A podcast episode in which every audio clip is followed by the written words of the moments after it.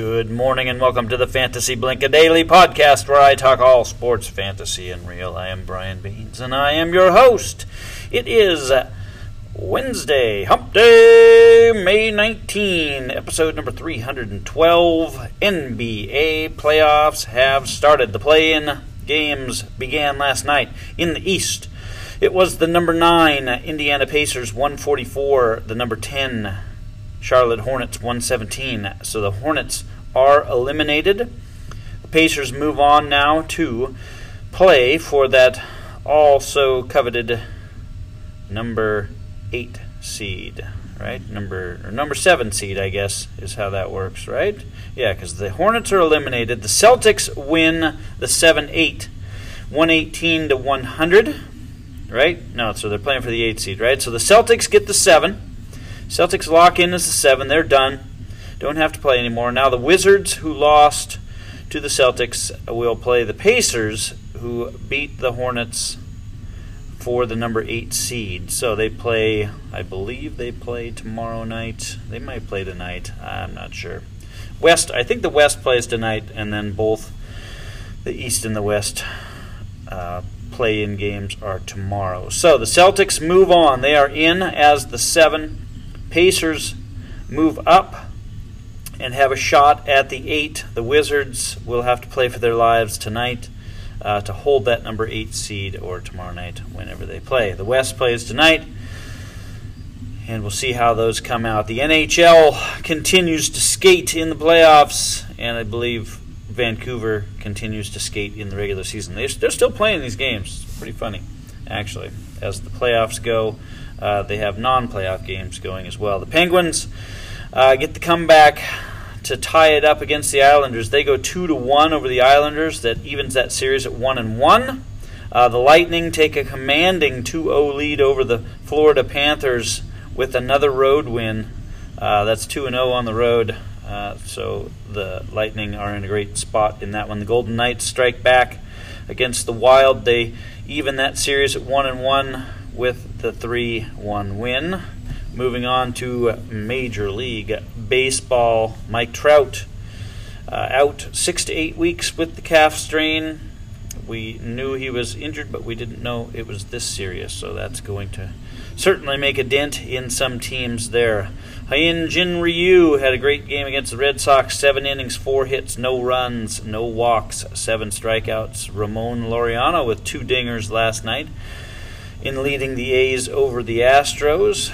Mookie Betts had a home run, his number his number five of the year. A little bit slow start. Uh, DeSclafani again looking good against his old mates uh, for the Giants. Seven seven innings, six hits, one run, two walks, seven strikeouts. They actually let him go seven innings, which is longer they've been than they've been letting him go. Zack Wheeler in the no decision goes seven innings, five hits, no runs, no walks 10 strikeouts. Miguel Sano with three, count them three home runs. The Brewers get shut out again. Man, these guys cannot score runs no matter what. They're shut out by the, the Royals and Chris Bubic. Six innings, one hit, no runs, two walks, four strikeouts. And to top it all off, the creme de la creme, the final showing of the night, Spencer Turnbull with the no hitter for the Detroit Tigers. That's the number five. That's the fifth no hitter so far this year, the second in two weeks against the Mariners. So I guess the bigger question is not will the record of seven no hitters in a season be be taken over. I, I, think that's a foregone conclusion. We're on we're May 19th and we've already had five no hitters. Uh, I think the record of seven in a season is going to fall. The the other question though is will the Mariners be the first team to get no hit three times in a season? Because they are tied with several teams for two times in one season now, and uh, that is the record. So we'll see if the Mariners can set that not so distinguishable record of the most times being no hit in a season. So, we had this controversy, and this was on Monday. Ermin, Ermin Mercedes, uh, late in the game for the White Sox. This is uh, DH for the White Sox. He's uh, the the the White Sox are up 15 to four, I believe it was at that time. Late in the game, I think it was the ninth, and and Minnesota had Willians Astudillo in pitching position player, catcher slash first base slash DH slash, third base. Uh, he's up there throwing grapefruits, and it's a 3 0 count. And Tony La Russa, the manager, the, the third base coach, they're trying to get trying to get the take sign, take sign, make sure that he takes. Well, he doesn't take it. he takes it, takes it about 400, 425 feet uh, to center field absolutely crushes the ball. Now, keep in mind that this this pitch was traveling at 47 miles per hour. Right, this was uh, the longest ball uh, to be hit on a 47 mile an hour, whatever it was. I, I, I dare not call that a fastball, 47 miles per hour. So there's a lot of hoopla about, you know, should he have been taking? Should he have been swinging away? It's 3 0. It's the ninth inning. Um, you're up by 11 runs, whatever. So Tony La Russa comes out after the game and says, uh, and I quote, it was a big mistake. The fact that he's a rookie and excited helps explain why he's he just was clueless, but now he's got a clue and he went on to say that he'll you know learn he'll learn his lesson internally or whatever gonna learn this learn that whatever uh, Tony La Russa, shut up. Just shut up. Enough of this, of these unwritten rules in baseball. This game is, uh, I think everyone would agree, is a dying game. Uh, if you look at it compared to the other major sports, uh, baseball is in the crapper as far as attendance, as far as television ratings, as far as we need anything we can possibly get to make this game better. And if seeing uh, a position player in there chucking the ball 47 miles an hour and watching a guy yard him uh, 450 feet, if that's what makes the game more exciting, then bring it on. And Tony La Russa, I think it's probably time, and, and I don't think I'm alone in this opinion. A time, it's time for you to move on, right? They don't like you in Chicago, right? They never have. Uh, and now that you are a member of the Chicago team, they still don't like you. You're not a good manager. And the game has passed you by, so shut up and get out of the game. Uh, I think Trevor Bauer put it best, and he tweeted shortly after all of this went down, and I quote Anyone who is mad about a hitter hitting should get out of the game. Okay? Enough. Enough of these stupid unwritten rules. Bat flips, whatever. So, yeah, the, then the next day, of course, yesterday, seventh inning, Mercedes is up to the plate, and the pitcher, whoever it was, idiot, threw behind him. Right? Twins throw behind him. He gets tossed. Rocco Baldelli, the manager, he gets tossed as well. Blah, blah, blah. Shut up and play the game. Enough is enough. If you can't throw the ball by the guy, then throw it harder. Be better. Be better at your game. Stop whining about what everybody else is doing against you and be better. Enough of these unwritten, stupid baseball rules that aren't rules. And that's all I will say about that. So yesterday I covered those guys in the NFL draft, the upcoming, all of your best ball drafts, all of your rookie drafts, all of your redrafts, uh, the guys to avoid, the guys to watch out for, the misnomers uh, based on their previous year's ranking. Well, today I will cover a few guys that you should look for, keep an eye out for, try to grab them. They might just pay off. We'll start at the quarterback position. Now, this one's kind of an obvious one. Dak, of course, finished as the number 26 overall quarterback in fantasy last year.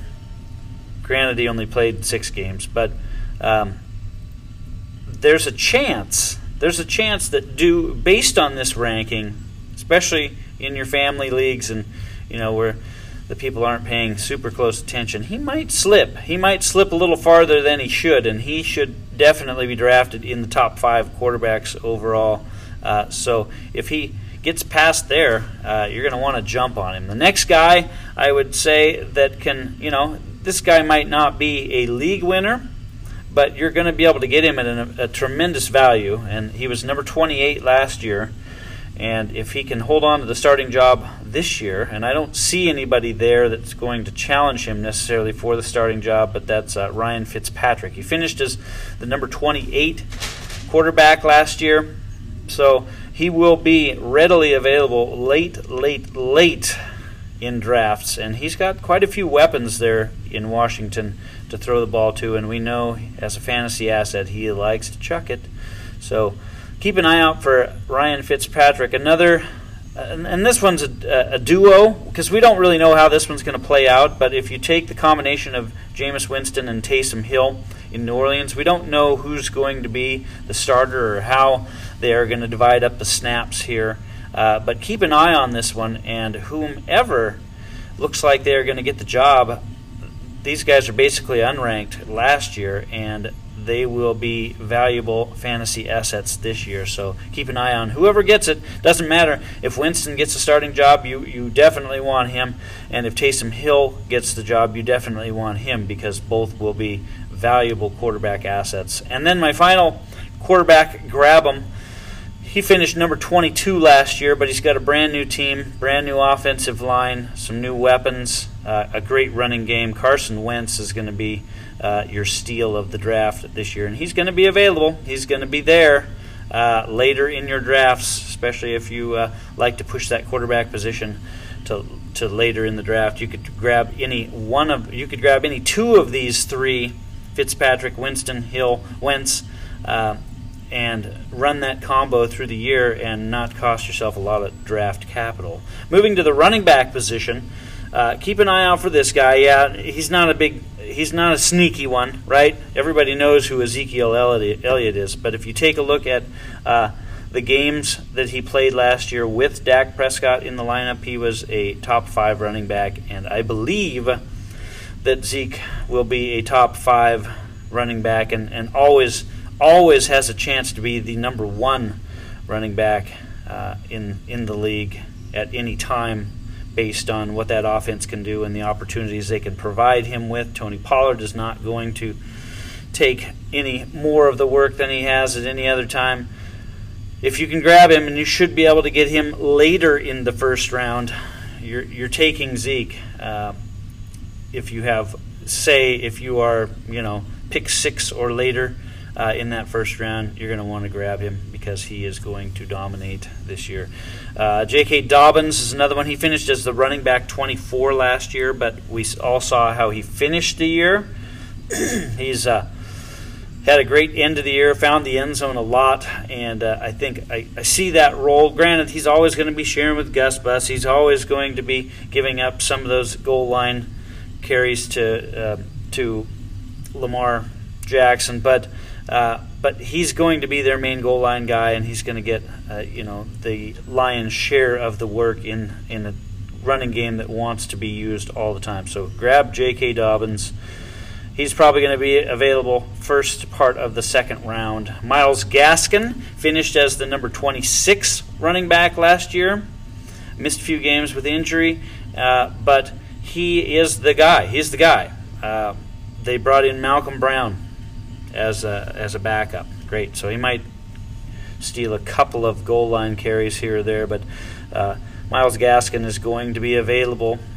You know, maybe as er, maybe as late as the second or third round. So make sure and not let him slip by you if he's available down there. Joe Mixon is my last running back. Of course, he missed most of the season, finished as the running back 48. Everybody knows who Mixon is, um, but in that offense that uh, should be getting better and better. Man, if this guy can stay healthy, he is, again, he could be one of those top five running backs with the usage that he could get in Cincinnati. So keep an eye out for Joe Mixon. Your wide receiver corps, here's some to look for. Uh, the number 14 last year, number 14, Amari Cooper. Keep an eye out for Cooper. Uh, if we if you look at what he did last year when Dak was healthy, he was on pace to challenge Michael Thomas's reception record, right? In near that 150 reception mark. He was getting loads of targets and was getting a lot of opportunities and getting it done early. So keep an eye on. He's you know number 14.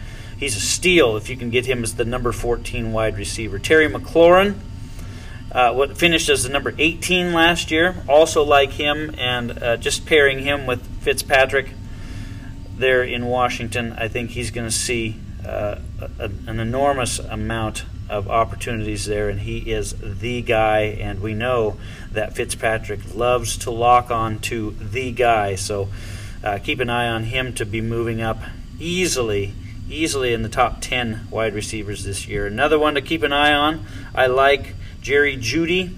Finished as the number 43 wide receiver last year, had a lot of drops, had to deal with Drew Lock.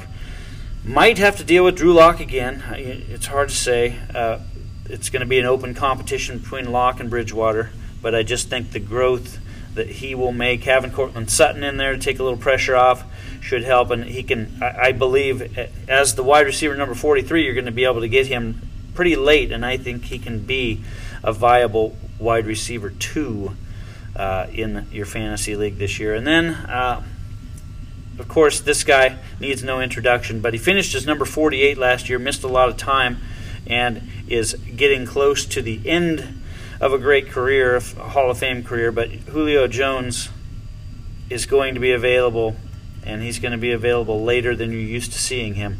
And all he has to do is stay on the field, and he's going to be good. Make sure and grab him. He's there, sitting there, waiting for you in the third, even the fourth round, possibly. Uh, you can't let him go by. Tight end, the tight end position. Uh, Jared Cook, I like his new landing spot with um, with Herbert in in L.A. with the Chargers. He finished as a number 18 last year, a number 18 wide receiver tight end. Uh, I think he can. He's old, I know, but I think he can have one more good season. Uh, grab him if he's there, and he's going to be there pretty late in drafts. You know, 10th round or later. Irv Smith finished as the tight end 23 last year. He's going to be the guy in Minnesota now that Kyle Rudolph is out of there. So look for him to be a top 10 tight end this year. Got a lot of usage at the end of last season. And then my last tight end, uh, kind of a sneaky one here, moved up to Seattle from the Rams. He finished number 24 last year. Had to share all kinds of time with Tyler Higbee. Uh, should be the guy in in the passing game in Seattle to share it with Lockett and DK Metcalf. Gerald Everett uh, finished as the number 24, and I see him with top 10 potential if uh, he gets that kind of usage. He has he has a lot of talent and has been waiting for that opportunity, so he is another guy I'm looking for in the tight end market. All right, just like that, wrapping her up. It's May 19th. Episode number 312 is in the books. Everybody have a great hump day, and we'll see you tomorrow on the Fantasy Blank. Over and out.